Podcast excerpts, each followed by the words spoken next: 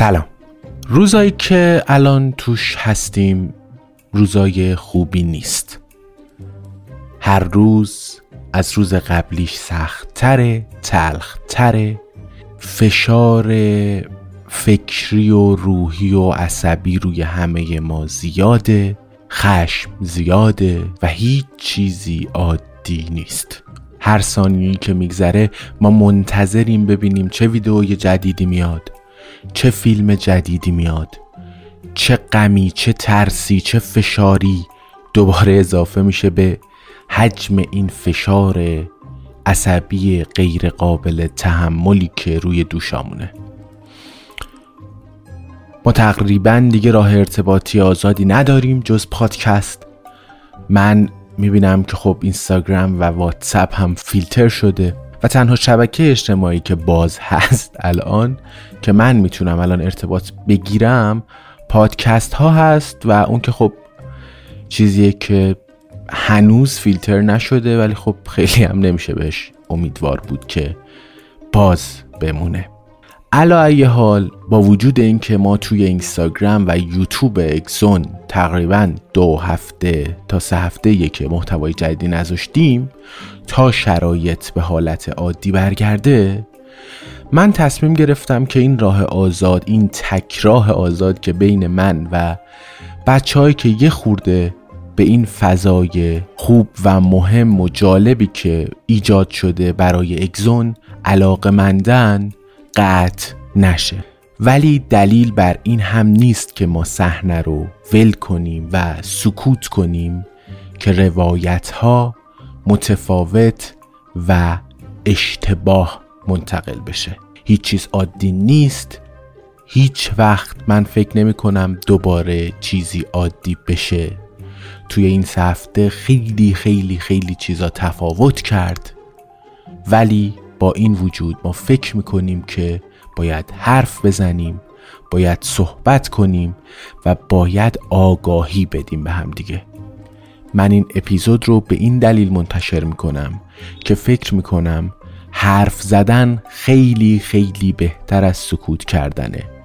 چون ما باید حرف هامون رو منتقل کنیم و باید یاد بگیریم تو جامعه ای که پر از خشمه در مورد دقدقه هامون حرف بزنیم. این اپیزود تو روزایی میاد که جادی جادی عزیز ما جادی میرمیرانی یه کسی که همه بچه های تکی همه بچه های پادکستر همه بچه هایی که یه خورده به فضای کامپیوتر علاقه داشتن بهش مدیون بودن و ازش قطعا یاد گرفته بودن باز داشته ما وظیفه داریم که از یاد کنیم. یادمون بیاد که چقدر بهش مدیونیم چقدر ازش یاد گرفتیم چقدر کمکمون کرده بدون دریغ کردن چیزی.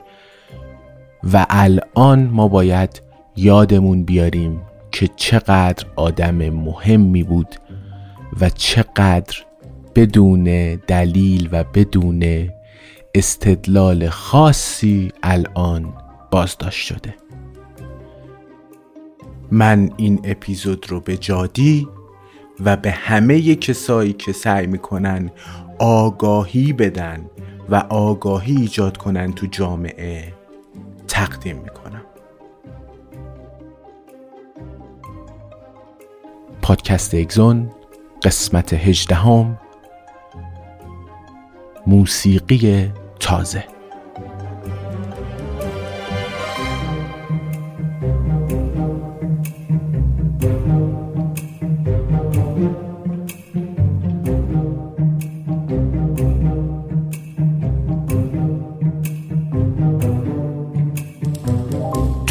سالایی که تو دانشگاه سان فرانسیسکو و استنفورد ترکیب و تطبیق ذره های ژنتیکی داشت کشف می شد تو دانشگاه کمبریج هم یک تحول بنیادین تو قلم روی شنشناسی اتفاق افتاد. تحولی که همون اندازه مهم و حیاتی بود. برای درک این اکتشاف باید یه نگاه دوباره به زبان رسمی ژنها بکنیم. زبان علم جنشناسی هم مثل هر زبان دیگه از اجزای پایه الفبا واژگان و دستور زبان ساخته شدن. الفبای ژنها فقط چهار تا حرف داره که همون چهار تا باز عالی دی ای یعنی ای و سی و تی و جیه واژگان ژنها از ترکیب کدهایی از بازهای ستایی تشکیل میشه و هر کدوم از این دسته های ستایی یه اسید آمینه رو تشکیل میده و اسید آمینه پروتئین ها رو به وجود میاره چیزهایی که تقریبا تمام ویژگی های بدن ما رو کنترل می‌کنن. پروتئین جمله که به وسیله ژن و با استفاده از حروفی زنجیروار به هم میچسبه و کدگذاری میشه. مثل یه سیگنال هایی که ژنها تو زمانهای معین تو سلول های معین روشن و خاموش میشن. منتها با دستور زبان فقط تو سلول ها معنی پیدا می‌کنه. این زبانی نیست که قابل درک برای انسان باشه. پس یه ابزار جدیدی نیازه که زیست شناسا بتونن با کمک به اون این زبان رو بخونن. بتونن بنویسن به این زبان. یعنی ترکیب کردن و تطبیق واژه ها توی توالیایی که بشه یه معنی های خاصی رو بیان کرد. تو دانشگاه استنفورد کار ژنشناسی با استفاده از کلونسازی ژنها شروع شده بود. تولید واژه ها و جمله هایی تو دی ای که قبل از این تو طبیعت وجود خارجی نداشتن. اما ژنخانی یعنی رمزگشایی دقیق توالی های ژنتیکی توی باریکه از دی ای. هنوزم چالش های فنی و پیچیده ای داشت. چالش هایی که برای هیچ کس تا اون زمان قابل حل نبود. Frederick Fred Sanger was born exactly 100 years ago. He was to become one of the world's most influential scientists and is the only person to receive the Nobel Prize in Chemistry twice. The first time in 1958 for solving the sequence of insulin, the first full sequence of a protein at that time, and the second time in 1980 for his work. One size fits all seemed like a good idea for clothes. Nice dress. Uh, it's a it's a t-shirt. Until you tried it on. Same goes for your healthcare.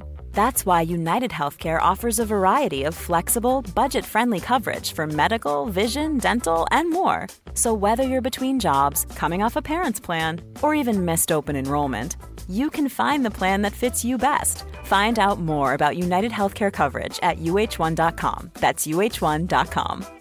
Hi, I'm Daniel, founder of Pretty Litter. Did you know cats tend to hide symptoms of sickness and pain? I learned this the hard way after losing my cat, Gingy. So I created Pretty Litter, a health monitoring litter that helps detect early signs of illness by changing colors, saving you money and potentially your cat's life. Pretty Litter is veterinarian developed, and it's the easiest way to keep tabs on your fur baby's health right at home. Go to prettylitter.com and use code ACAST for 20% off your first order and a free cat toy. Terms and conditions apply. See site for details. Quality sleep is essential. That's why the Sleep Number Smart Bed is designed for your ever evolving sleep needs. Need a bed that's firmer or softer on either side? Helps you sleep at a comfortable temperature? Sleep Number Smart Beds let you individualize your comfort so you sleep better together. JD Power ranks Sleep Number number 1 in customer satisfaction with mattresses purchased in-store. And now, save 50% on the Sleep Number limited edition Smart Bed for a limited time. For JD Power 2023 award information, visit jdpower.com/awards. Only at a Sleep Number store or sleepnumber.com.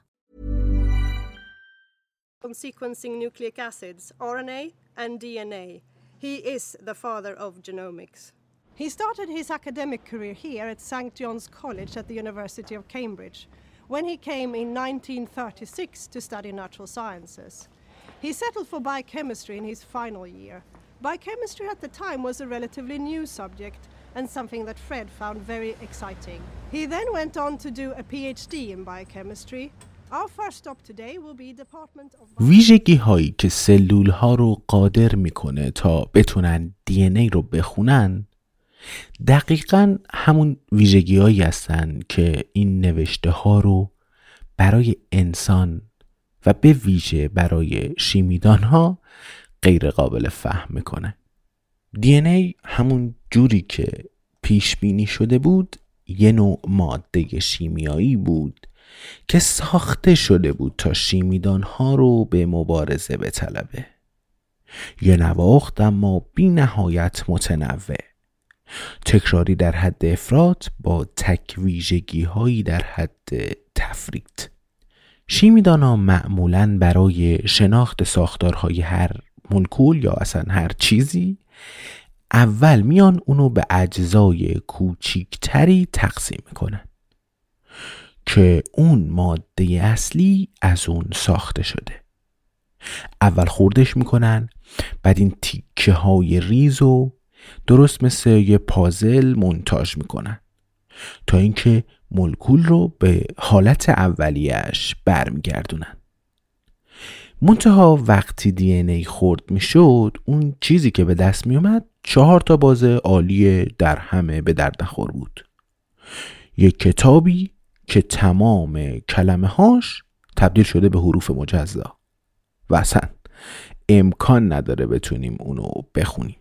اصلا دی ای مثل کتاب که ترکیب اون کلمه ها در موردش معنی پیدا می‌کنه و اون کلمه ها به تنهایی معنی ندارن با تجزیه معنی نداشت.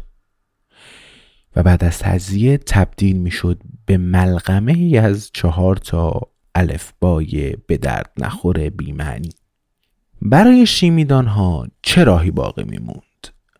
که بتونن از طریق اون توالی یه جن رو تعیین کنن. توی آلونکی تو هومه شهر کمبریج یا آقایی به اسم فردریک سنگر بایوشیمیست برجسته آزمایشی رو برپا کرد و از عواست دهه 1960 خودشو با مسئله تعیین توالی ژنها درگیر کرد. سنگر کشش وسواسگونهی به شناخت ساختار شیمیایی ملکولهای پیچیده زیست شناختی داشت. تو اوایل دهه 1950 اون توالی نوعی پروتئین موسوم به انسولین رو با استفاده از یکی از انواع روش های مرسوم متلاشی کردن تعیین کرده بود. انسولین نخستین بار اولین بار تو سال 1921 توسط یک جراح کانادایی و دستیارش از طریق تجزیه و تحلیل چند کیلو لوز المعده چرخ شده سگ به دست اومده بود و این آزمایش لوز المعدهی مدال طلای فن پاکیزه سازی پروتئین به شمار می رفت. تزریق این هورمون به کودکای دیابتی به سرعت حرکت این بیماری قندخور رو متوقف می کرد. انسولین از مرگ کسایی که بیماری قند خون داشتن جلوگیری می کرد. تو اواخر همین دهه شرکت داروسازی ایلایلیلی موفق شده بود دوزهای تجاری این دارو رو ذره ذره توی خمره های عظیم حاوی لوزل معده خمیر شده خوک و گاو به صورت انبوه تولید کنه. با این حال و به رقم چندین تلاش انسولین هنوز سرسختانه در برابر تشریح ملکولی مقاومت می‌کرد. سگر تصمیم گرفت به کمک دقت و موشکافی که از یه شیمیدان با تجربه انتظار می‌رفت با این مسئله درگیر بشه. کلید حل این مسئله همونجوری که هر شیمیدانی می‌دونست تو حل کردن بود یعنی به صورت مایع در آوردن. همه پروتئین ها از نوعی توالی تشکیل شدن. توالی های اسید آمینه ای که به صورت زنجیری به هم بافته شدن. مثل یک قطار پشت سر هم ردیف شدن و پیچ خوردن و ساختارهای مختلفی رو تشکیل میدن. سنگر تشخیص داده بود که برای تعیین توالی هر پروتئین لازم بود یه سری واکنش های تخریبی اجرا بشه. قطع اسید آمینه از انتهای زنجیره حل کردن اون توی مایه حلال تشریح شیمیایی اون که حالا چیه مثلا پد تکرار این مراحل برای اسید آمینه های بعدی. و به همین ترتیب فرایند قطع حل تشریح. قطع حل تشریح. اونقدر ادامه داشت تا همه ی اسید آمینه های پروتئین شناسایی بشه. این آزمایش شبیه باز کردن گردنبند و بیرون آوردن تک تک دونه های اون بود. درست برعکس مراحلی که هر سلول برای ساختن پروتئین اجرا کرد حالا می‌شد با استفاده از همین روش متلاشی سازی ساختار زنجیره انسولین رو شناسایی کرد. این اکتشاف تاریخی جایزه نوبل سال 1958 رو نصیب سنگر کرد. بین سالهای 1955 و 1962 سنگر از انواع گوناگونی از روش های متلاشی سازی برای تعیین توالی چند تا پروتئین مهم دیگه هم استفاده کرد. منتها مسئله تعیین توالی دی ای هنوز حل نشده باقی مونده بود. این دوران برای سنگر سالای کم حاصلی بود. پشت به طوفان و بی توجه به شهرت و اعتباری که بهش رو کرده بود تو خلوت زندگی می‌کرد. به ندرت زحمت چاپ مقاله رو به خودش می‌داد و تو یکی دو موردم که یه چیزهایی چاپ کرده بود با چنان دقتی به جزئیات فنی پرداخته بود که منتقدان اونو آمرانه و استادانه خطاب می‌کردن.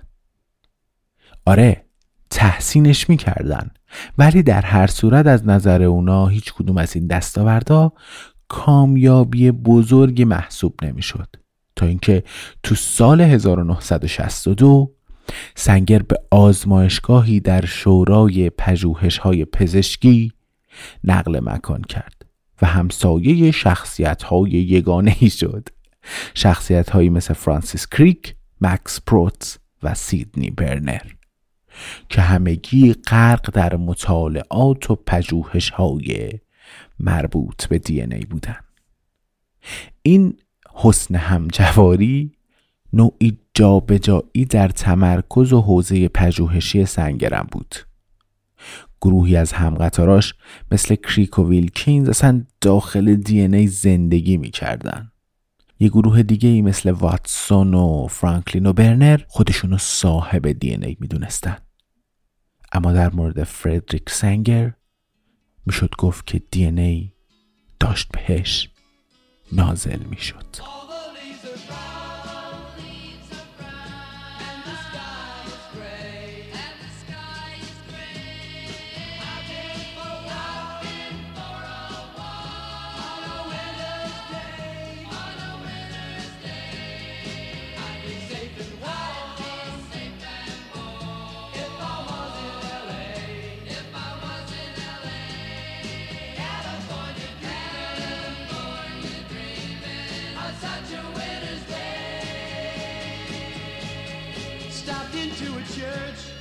در عواست دهه 1960 سنگر تمام تمرکز خودش رو از پروتئین ها به اسید نوکلویک ها تغییر داد به دی ای. به طور جدی به پژوهش های مربوط به تعیین توالی دی ای رو آورده بود. اما روشی که به خوبی برای انسولین کار کرده بود قطع حل تشریح در مورد دی ای جواب نمی‌داد. ساختار شیمیایی پروتئین ها طوری بود که می‌شد اسید آمینه ها رو یکی یکی از زنجیره اونا جدا کرد. در حالی که ساختار دی ای چنین روشی رو بر نمیتابید اصلا امکان پذیر نبود. سنگر تلاش کرد روش متلاشی سازی رو با ساختار دی ای وفق بده. اما آزمایش های اون منجر به آشفتگی شیمیایی می‌شد. همه چیز میگورید تو هم. میپیچید.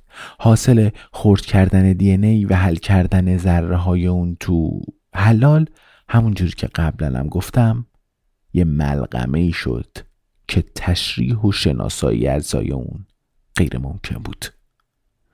نهایتا تو زمستان 1971 راه حلی که سنگر پیگیرانه تو جستجوش بود مثل یه جرقه ای تو ذهنش درخشید. و این فرایند به وارونگی شهرت پیدا کرد. سنگر ده ها سال از عمرش رو صرف خورد کردن ملکول ها و تعیین توالی اونا کرده بود.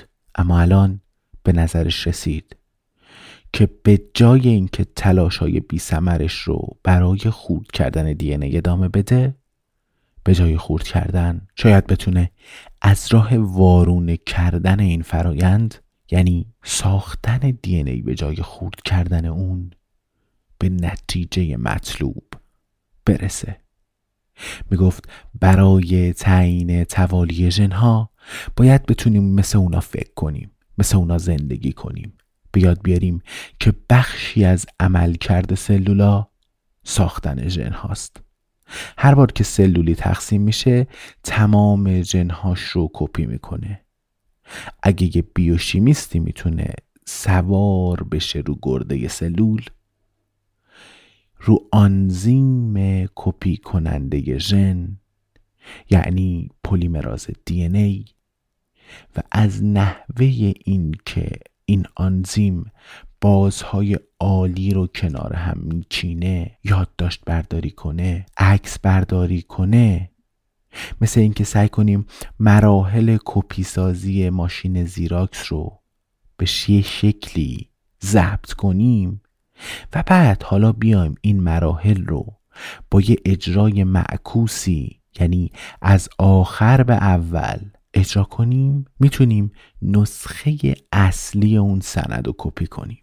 یه بار دیگه تصویر اصل تو آینه می‌تونه منجر به تولید نسخه اصل بشه. یعنی از یه تمثال به اصل رسیدن. نسخه اصلی مونالیزا تیکه به تیکه از انعکاس خودش تو آینه ساخته میشه.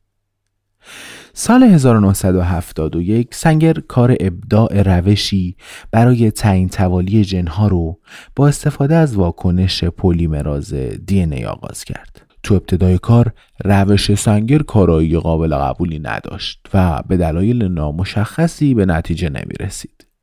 بخشی از این مشکل از سرعت زیاد واکنش کپی سازی ناشی می شد. پلیمراز با سرعتی عجیب تار دی ای رو طی می کرد و با چنان سرعتی اسید نوکلئوید ها رو به اون اضافه می کرد که سنگر قادر نبود مراحل میانی رو دستگیر کنه. می‌گیریم دیگه داره چه اتفاقی میفته ما یک نسخه اصلی از ژن داریم. یک آنزیمی داریم به اسم پلیمراز که میاد این رو کپی می‌کنه. ما اگر مراحل کپی سازی این پلیمراز رو زیر نظر بگیریم مرحله به مرحله باهاش جلو بریم و اگه این مراحل رو برگردونیم مثل یه فیلمی که از آخر به اول پخش میشه احتمالا می‌تونیم بفهمیم که اون رشته دی ای از چی ساخته شده. سرانجام بعد از چهار سال تلاش شبانه روزی تو سال 1975 سنگر راهکار جدیدی رو به آزمایشاش اضافه کرد. وقفه های کوتاهی بین مراحل کپیسازی ایجاد کرد. حالا به کمک همین وقفه های کوتاه قادر بود یه تصویری از ژن برای هزاران بار عالی دی ای ترسیم کنه. آهان اونجاش آه آهان اینجاش دیه تی اونجاست و الاخر روز 24 فوریه 1977 طی مقاله‌ای که تو نشریه نیچر چاپ شد سنگر ضمن تشریح این تکنیک از توالی کامل نوعی ویروس رونمایی کرد. در این حال که ژنوم این ویروس فقط شامل 5386 گروه ستایی بازهای عالی بود منتها چاپ این مقاله داشت یه تحول بزرگ تو پیشرفت علم جنشناسی ایجاد می کرد سنگر تو این مقاله نوشت این توالی بسیاری از ویژگی ها رو که مسئول تولید پروتئین های 9 عدد ژن شناخته شده این ویروس هستند تعیین می‌کنه. حالا سنگر یاد گرفته بود که زبان ژن ها رو بخونه. Yes, it was fantastic. And I was, um, in a way, angry with my husband because um, in the first uh, celebration, Fred signed many bottles of uh, empty bottles of champagne. And I took that bottle with me to Argentina. And when we came back, I wanted to bring that bottle back. And Cesar would say, Are you mad to bring a, an empty bottle? He didn't allow me to bring the bottle. and then when the second time happened, I said, Look, you see, we could have two empty bottles signed by Fred. تکنیک های جدید ژن شناسی یعنی تعیین توالی ژن ها کلون سازی ژن ها شبیه سازیشون بلافاصله مشخصات و ویژگی های تازه از ژن ها و ژنوم ها رو از پس پرده ابهام بیرون کشید اولین و شاید تعجب برانگیز ترین اکتشاف به نوعی ویژگی منحصر به فرد ژنهای جانوران و ویروس های جانوری مربوط می شد. سال 1977 دو تا پژوهشگر به نام ریچارد رابرتس که آمریکایی بود و فیلیپ شارپ بریتانیایی که اینا مثلا مستقل از همکار می‌کردن تقریبا به طور همزمان به یک کشف حیرت انگیز دست پیدا کردن. اینکه اکثر پروتئین های حیوانی روی یک قطارهای طویل و پیوسته و پشت سر هم یک واگنهای رد هم کدگذاری نمیشن. بلکه این کدگذاری توی تیکه تیکه های مجزا انجام میشه. تو باکتری ها تک تک ژن ها از یک قطار طویل و پیوسته دی ای تشکیل می شدن که از کد بازهای عالی ستایی تشکیل شروع و به صورت بیوقفه ادامه پیدا می کرد ژنهای باکتریایی حاوی این قطارهای بیوقفه ژنتیکی بودن از درونم فاصله های پشتشون و بینشون نبود. منتها رابرتس و شارپ متوجه شدن که تو جانوران و همچنین تو ویروس های جانوری هر ژن یه بخش مجزاییه و فاصله بین ژن ها وجود داره. مثلا من برمیگردم به مثال معروفم. بیایم یه خورده تسبیح رو در نظر بگیریم. دونه چهارم و پنجم و ششم تسبیح یک ژن مجزان. دونه هفتم و هشتم چیزی نیستند و دونه نهم دهم تا پونزدهم یک ژن دیگر. ببینید یه تیکه هایی از این وسط خالی این فاصله ها این باریکه های نسبتا طولانی دی ای که حاوی اطلاعات کدگذاری پروتئین ها نبودن کاربردی هم نداشتن. هر بار اگه قرار بود از روی یک دی ای ای ساخته بشه و در نهایت پروتئینی این ذره های پرکننده فاصله از شون حذف می شدن و تیکه های مجزای اون که معنی دار بودن دوباره به هم بافته می شدن نام این فرایند رو هم بافتی میگن که من خودم خیلی موافق نیستم. بهش میگن gene splicing. این ساختار اگر برای شما گیج کننده نباشه که حق هم میدم که باشه برای ژن شناسا تو اون سالا هم گیج کننده بود. چرا باید ژنوم این جونور این تکه های DNA رو به ظاهر بدون هیچ هدفی و فقط به عنوان ایجاد فاصله بین قطعه های جدا شده حمل کنه. در حالی که بعدا این فاصله ها رو حذف می کرد و قطعه ها رو بعدا مثل یه چیز بخیه شده ای به هم پیوسته می برد و تبدیل به پروتئینشون می کرد منتها منطق مبهم قطع قطع کردن ژنها خیلی زود روشن شد. قطع قطع کردن ژنها در واقع این امکان رو به سلول می‌داد که بتونه ترکیب های بیشماری از پیام ها رو از هر تک ژن تولید کنه. مثلا تسبیحمون رو یادتونه؟ دونه سه پنج هفت نه ده یازده دوازده الی آخر. می‌تونه دونه هفت حذف بشه. می‌تونه دونه نه حذف بشه. می‌تونه ترکیب ها و جایگشت های مختلفی بیشه مثلا سه پنج هفت جدا. مثلا نه ده یازده جدا. و الا آخر. خیلی رفتیم تو عمق موضوع. ولی اینو بدونید که برای ترکیب های متفاوت این تکه تکه شدن ژنها لازمه. این قضیه یک مفهوم جدید رو به دنیای ژن شناسی وارد کرد. قطعات بیمعنی اینترون نام گرفت. قطعات معنیدار معروف شد به اکزون چیزی که اسم اکزون ازش گرفته شده. ما سعی می‌کنیم که یه قطعات معنیداری از این دانش پیچیده و عجیب و غریب رو برای شما روایت کنیم.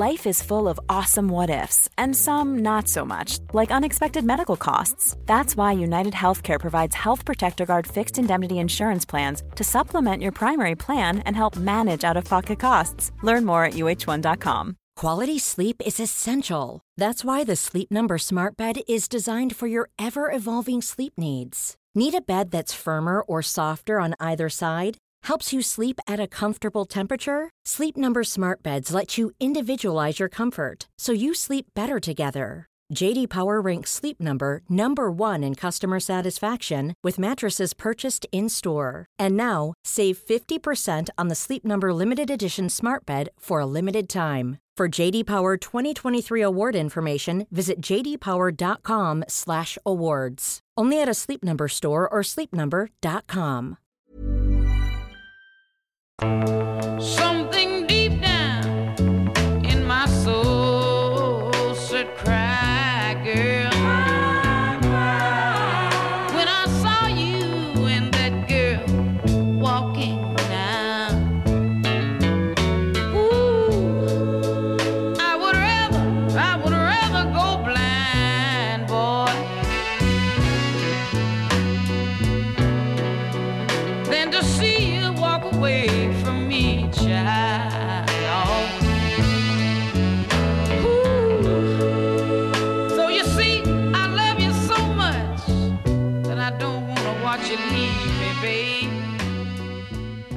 توسعه پرشتاب فناوری های دوگانه تعیین توالی و شبیه سازی ژنها علم ژن شناسی رو از حصار آزمایشگاهی بیرون آورد.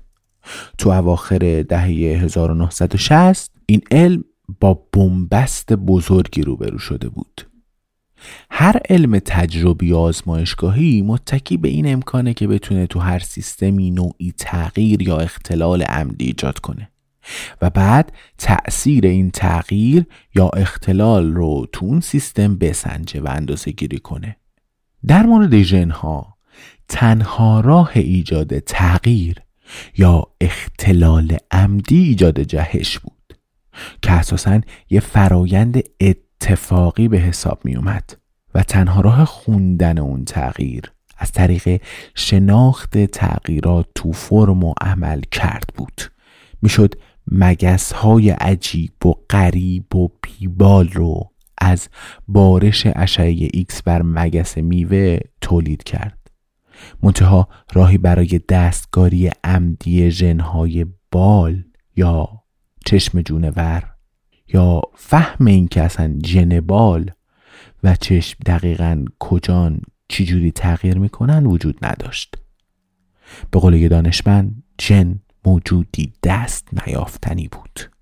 این دسترس ناپذیری ژن برای همه پیشکسوتان زیست شناسی نوین از جمله واتسون حقیقتا مستصل کننده بود.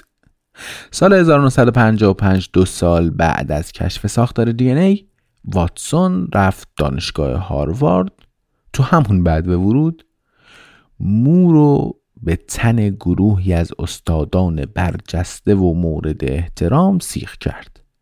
از دیدگاه واتسون رشته زیست حالا دیگه از وسط شکافته شده بود.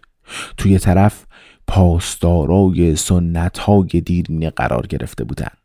متخصصان تاریخ طبیعی کارشناسان ردبندی آناتومیستا بوم شناسان که دغدغه اصلیشون هنوزم همون طبقه بندی جونوران و شناختشون و یه وقتایی کشفشون از راه تشریح عمدتا کیفی بدنشون شکلشون قیافشون و اندازه گیری اونجور چیزا. در طرف مقابل اما زیست شناسان مدرن قرار گرفته بودن که تمرکز اصلشون روی مطالعه ملکول ها و ژن ها بود. مکتب قدیمی از تنوع و گوناگونی صحبت می‌کرد و این مکتب جدید از کدهای جامع سازوکارهای مشترک و باور داشته رشته های اسرارآمیز. کریک یه جایی گفته بود هر نسلی به موسیقی تازه نیاز داره.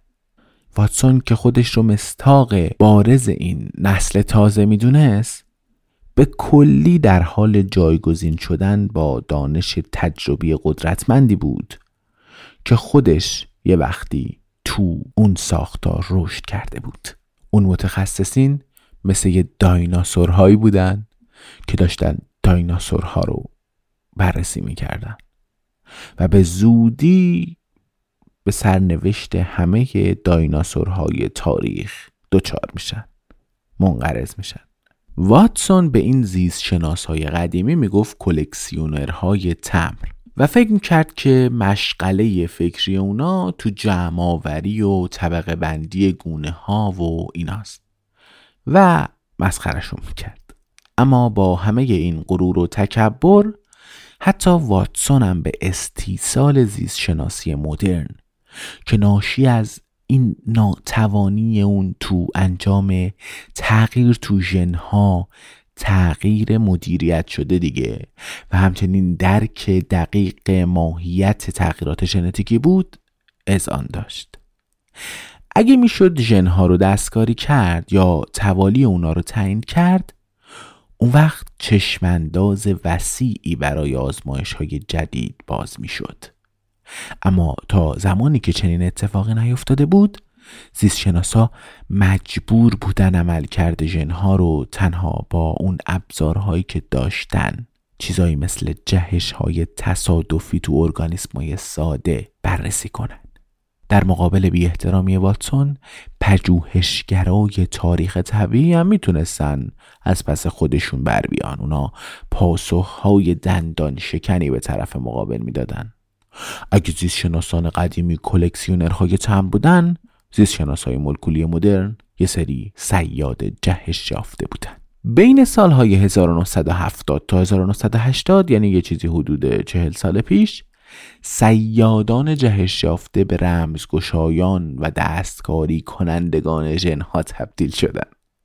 این نکته رو در نظر بگیرید که سال 1969 اگه ژنی که مرتبط با یکی از بیماری های انسانی بود شناسایی شد دانشمندا و پژوهشگرا تقریبا هیچ روشی نداشتن که ماهیتش رو پیدا کنن یا سازوکاری بچینن برای مقایسه این ژن تغییر یافته با فرم طبیعیش مثلا. و یا اصلا درک عمل کرده این جهش ژنتیکی از طریق بازسازی اون تو ارگانیسم های مختلف چیز امکان پذیری نبود دیگه. اما تو سال 1979 این امکان به وجود اومد تا بشه همون ژن رو به درون باکتری ها فرستاد. بعد اونو به حامل ویروسی بخیه زد. بعد به درون سلول پستاندار ارسالش کرد و نهایتاً کلون ساخت و توالیش رو تعیین کرد دست آخرم اون رو با فرم طبیعی و نرمال خودش مقایسه کرد ماه دسامبر 1980 به پاس قدردانی از این پیشرفت خوی عظیم تو فناوری جنشناسی جایزه نوبل تو رشته شیمی مشترکن به فردریک سنگر، والتر گیلبرت و پال برگ اهدا شد. اونا توانسته بودن زبان دی ای رو بخونن و بنویسن. یکی از خبرنگاران اخبار علوم نوشت زراتخانه دستکاری های ژنتیکی حالا دیگه پر شده تو اون زمان آدما می‌گفتن فرود روی سطح کره ماه بله حتما ریشهکن کردن بیماری آبله بله باعث خوشبختی است رفع کاستی ها و نقایص ژنوم انسانی حتما ولی این یکی سختتر است و زمان بیشتری می‌برد. ما هنوز به مقصد نرسیده ایم اما به طور حد در مسیر درستی حرکت می‌کنیم.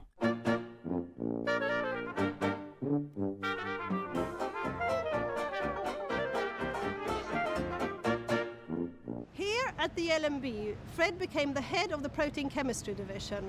Now his lab could expand, but as before, he continued to work experimentally by the bench himself. His lab was located on the top floor in this building. On why he started working on sequencing nucleic acids, he writes With people like Francis Crick around, it was difficult to ignore nucleic acids or to fail to realize the importance of sequencing them. At that stage, it was clear that DNA was the material of the gene and built up of four nucleotides. And the genetic information was in fact clearly controlled by the order of the nucleotides along the chains. So again, Fred and his team set out to devise method to sequence nucleic acids starting with short ribosomal RNA and tRNA. این درسته که فناوری های مرتبط با دستکاری کلونسازی و تعیین توالی ژنها تو ابتدا برای نقل و انتقال ژنها بین باکتری ها ویروس ها و سلول های پستانداران توسعه یافت. منتها تأثیر گسترده اونا تو سر تا سر زیست شناسی جانوری یه پژواک سنگینی داشت.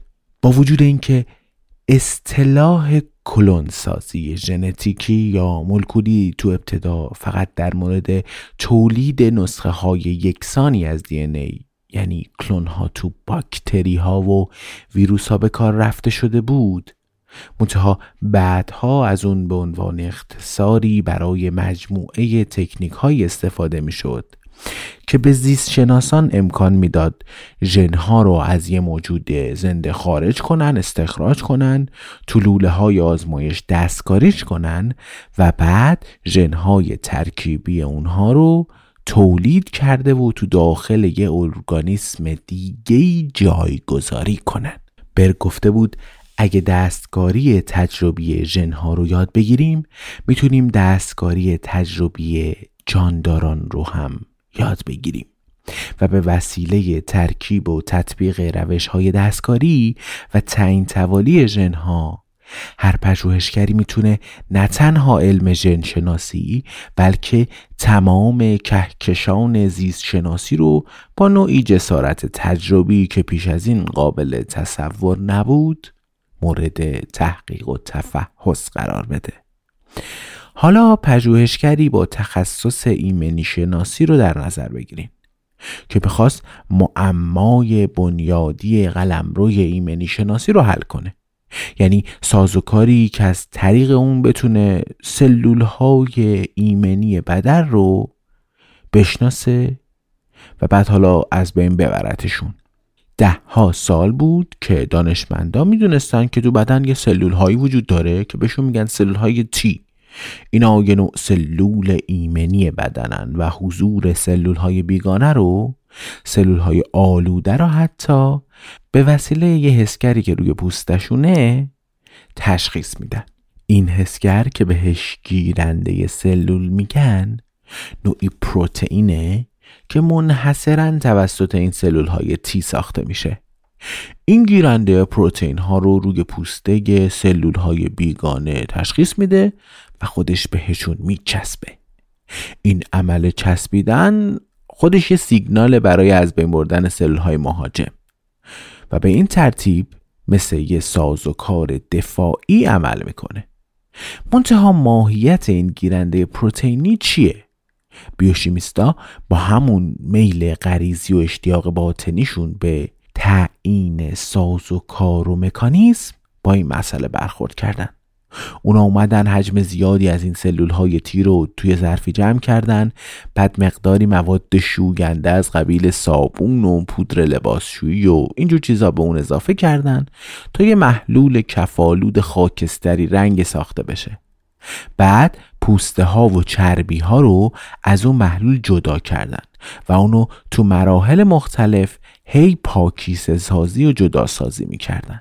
تا به اجزای ریز و ریزترش تبدیل بشه. و از این طریق نهایتا به پروتئین مهاجم دست پیدا می‌کردن.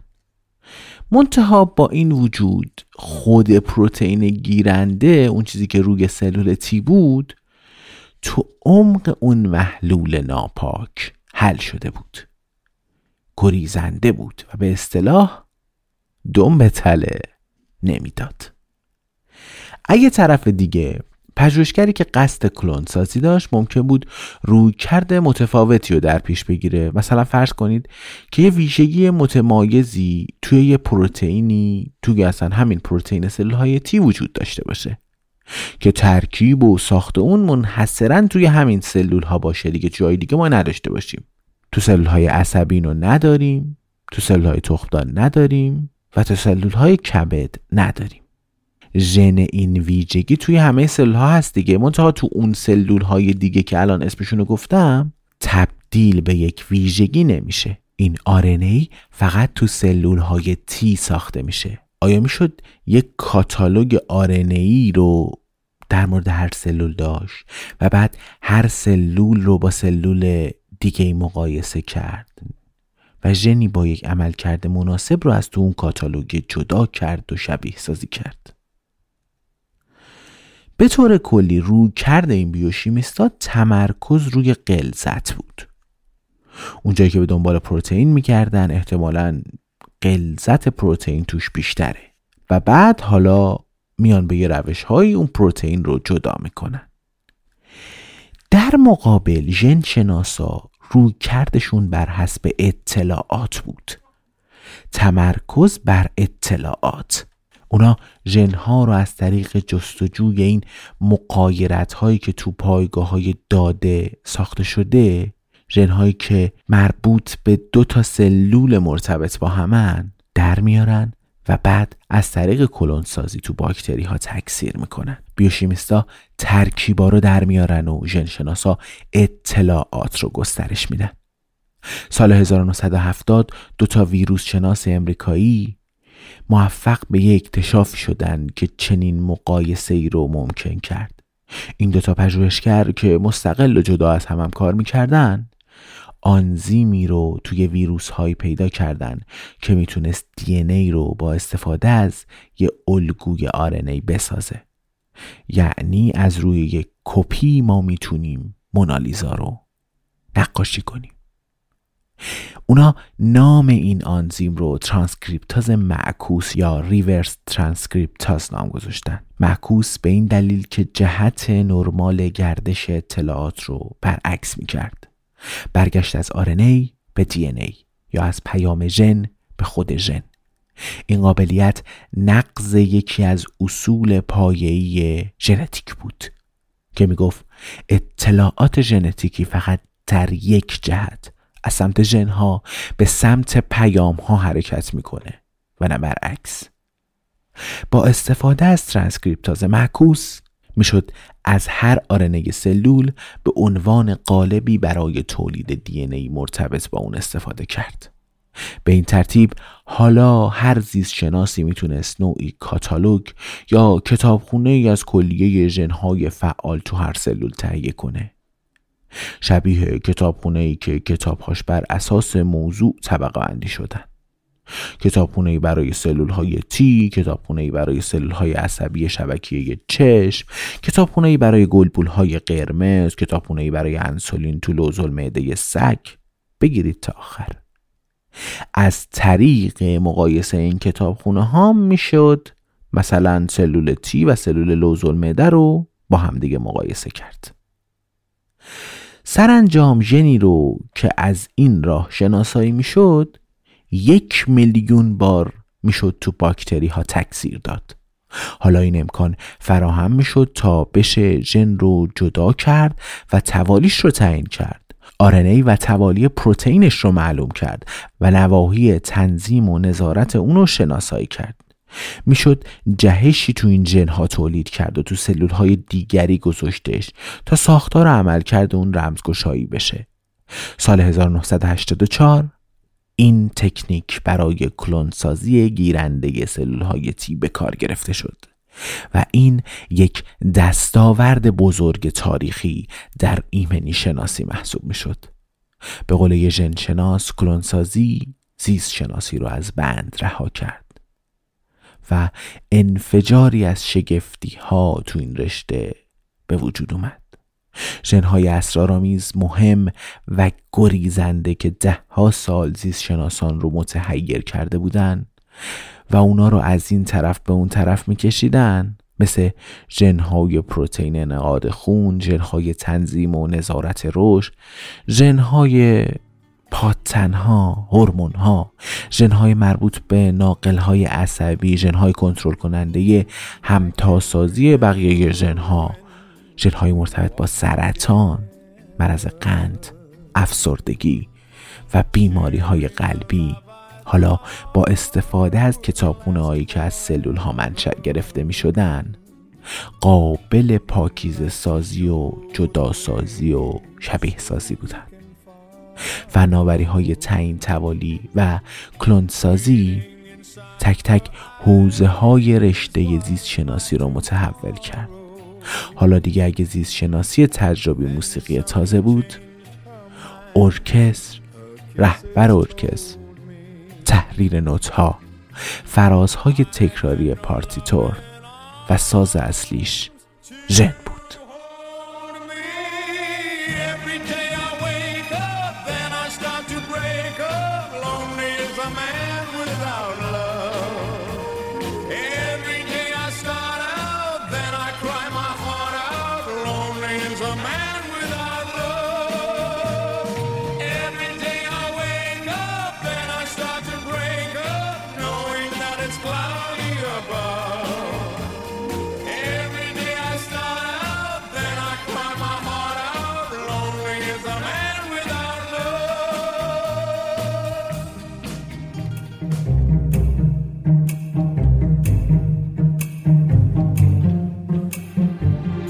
خب من آخر هر اپیزود سعی می‌کنم یه توضیحاتی در مورد اون اپیزود یا اتفاقاتی که پیرامونش میفته بدم.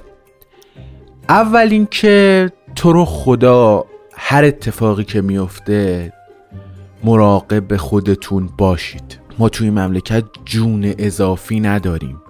بچه که یک زنگوش میدن عموما بچه های جوونی که علاقه دارن به علم تک تکنولوژی ژنتیک و اینجور چیزا. و برای من خیلی خیلی خیلی غم انگیزه که می‌بینم این بچه ها چجوری باهاشون برخورد میشه. اگرچه که من خودم هم یکی از این بچه هام و با منم مثل همونا و خیلی بدتر از اونا شاید برخورد میشه و سرخورده میشم و غمگین میشم و ناراحت میشم. ولی واقعا هیچ چیز مهمتر از امنیت شما هیچ چیز مهمتر از جون شما نیست. تو رو خدا این روزا با این وضعیتی که هیچ کس به فکر ما به فکر آیندهمون به فکر خوشحالی و شادی و پر امید بودنمون نیست. خودتون هر جایی اینو میشنوید مراقب خودتون باشید. گفتم ما جون اضافی نداریم دیگه. خیلی همین حرف غم انگیزه. هیچ وقت فکر نمی‌کردم من بیام توی پادکست بگم که تو رو خدا مراقب جونتون باشید. ولی خب واقعیت واقعیت تلخ و سخت و غمانگیز و زهر ما رو کوفته این روزا. با همه اتفاقات سخت و غمانگیزی که پیش اومده ما اگزون رو تو یوتیوب و اینستاگرام فعلا متوقف کردیم. اگرچه که این توقف همیشگی نیست نمی‌دونم کی ولی زمانی که یکم حالمون بهتر باشه ما دوباره ویدیوها تولید میشه. کلی ایده جدید هست کلی ما به یک شکل جدید ویدیوها فکر کردیم ضبط کرده بودیم آماده کرده بودیم یه سری محتوا که بتونیم منتشر کنیم ولی نشد فدای سرتون که نشد. مهم نیست مهم اینه که الان هدفهای مهمتری هست. الان مبارزه جدی تری هست و باید به اونها رسیدگی بشه. اگر همین اپیزود منتشر شد دلیلی داشت. به این دلیل بود که یکی از رفقای جدی و خوب و نازنین ما بازداشت شده بود و ما مجبور بودیم که این اپیزود رو بدیم بیرون تا یادی کنیم یه روایتی ازش داشته باشیم. و بگیم که جادی میرمیرانی جاش توی بازداشتگاه نیست. یه حرکت دیگه ای که ما تو اگزون داشتیم و من می‌خوام یاد کنم که بگم که ما این حرکت رو می‌خواستیم شروع بکنیم ولی به این دلیل اتفاقات نیفتاد سایت اگزون بود. سایت اگزون exonpodcast.com بالا اومده الان بالا هست می‌تونید ببینید. ما بنا داشتیم که ازش رونمایی کنیم. به یه شکل درستی باشه. این اتفاق می‌تونست اتفاق خوبی باشه ولی میگم اونم نیفتاد. فدای سرتون. یه روزی که حالمون خوب بود اون اتفاق میفته احتمالا. حالا دیر و زود بودنش مهم نیست. علا حال سایت اگزون بالا اومده اونجا ما یک سایتی رو طراحی کردیم و بالا آوردیم که خب می‌تونید توش مقالات جالب رو پیرامون اپیزودها یا پیرامون اتفاقاتی که پیور و صرفا علمی نباشن و جالب باشن دیگه الان همه می‌دونید دیگه من چه موضوعاتی دوست دارم و تیم اگزون چه موضوعاتی دوست داره. اونجا به صورت متنی منتشر میشه. ویدیوهای یوتیوب رو می‌تونید اونجا ببینید. ویدیوهایی که میگم هم تو یوتیوب هست می‌تونید مراجعه کنید. اونام خیلی جالبن. مثلا یک ویدئویی که ما خیلی واکنش خوب ازش گرفتیم ویدئوی توتنخامون بود. اینکه چی شد چه اتفاقی افتاد که این آدم مرد چجوری مومیایی شد به چه شکلی مومیایی شد مومیایی رو کی پیدا کرد چجوری مومیایی شده بود مقبره چه شکلی بود. مصریا چجوری مومیایی می‌کردن و این حرفا؟ ببینید چقدر جالبه. بحث تکش بحث علمش بررسی نمیشه توی فارسی توی کانتنت فارسی و ما این کارا رو انجام میدیم و به نظرمون جالبه. توی یوتیوب می‌تونید اون ویدیو رو ببینید. توی سایت هم هست اپیزودها توی سایت هست محتوا توی سایت هست محتوای متنی. و چیز دیگه ای که خیلی برای ما ارزش داشت و ما خواستیم اینو انجام بدیم خبرنامه اکزون بود. شما می‌تونستید و می‌تونید الان هم بیاید توی سایت اکزون ایمیلتون رو به ما بدید. با یه اسمی ما برای شما ایمیل ارسال می‌کنیم محتوا ارسال می‌کنیم. محتوا بعد یه مدت شخصی سازی میشه. یعنی مثلا ممکنه شما به محتوای ژنتیکی بیشتر علاقه داشته باشید. یکی هست میگه نه من به محتوای تاریخی علاقه دارم تا محتوای ژنتیکی. شما اونجا می‌بینید انتخاب می‌کنید موضوعات مورد علاقتون رو می‌خونید و با یه ایمیل صرفا ما می‌تونیم بهتون ایمیل بدیم و در ارتباط بودنمون هی ادامه پیدا کنه. جدای از این حرفا آدرس channel یوتیوب اگزون که من حتما توصیه می‌کنم سر بزنید و اونجا ما رو subscribe کنید تو description هست. می‌تونید مراجعه کنید. صفحه اینستاگرام اگزون هم همینطور. می‌تونید بیاید. ما اتفاقات پیرامون هر اپیزود رو اونجا میگیم. اگرم به هر دلیلی این لینک کار نکرد یا نتونستید یا هر اتفاق دیگه افتاد کافیه که فارسی سرچ کنید پادکست اگزون تو اینستاگرام یا یوتیوب یا انگلیسی سرچ کنید اگزون پادکست. مهر 1401 پادکست اگزون پادکستی در مورد هوسبازی های بی انتهای طبیعت.